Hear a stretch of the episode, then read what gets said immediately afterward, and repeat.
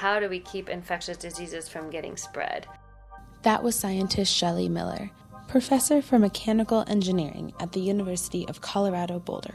She recently conducted a study to see if it was possible to isolate an entire ward of a hospital to safely house sick patients so their germs could not travel to others through the air. We all know that disease is something that is hard to prevent. There is only so much a person can do. Germs spread so easily through the air and can spread disease rapidly.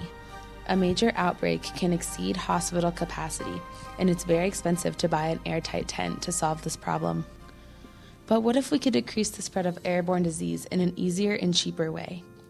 Miller's study shows that it may be possible to limit the spread of airborne disease by using an existing hospital ward with lower air pressure to protect these patients. Part of my research has always been focused on controls for air pollution. And a really unique aspect of that is how do you control an airborne infectious disease transmission? Miller's research involved applying negative pressure to a room. This ensured that the air could enter but not escape from the room, ultimately trapping the germs. What happens when the doors of the room or the entire ward open and close?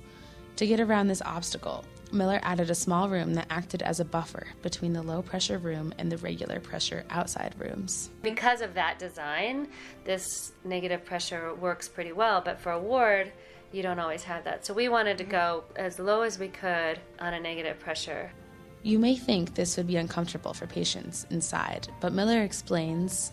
So, we did notice that it was slightly drier because when you ventilate a building, the air that you supply is the air that you've conditioned. No air escaped from the ward, but the individual rooms did not always stay at a negative pressure, so all the staff were advised to use personal air protective equipment.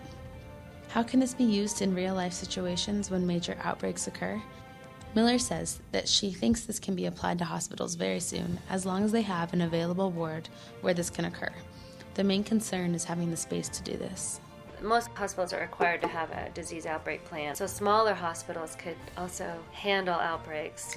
I hope the impact of my research will be to improve the understanding of controlling airborne infections and you know, just making sure that we can keep people healthy. For more information about Miller's study, go to www.colorado.edu/today and search infection.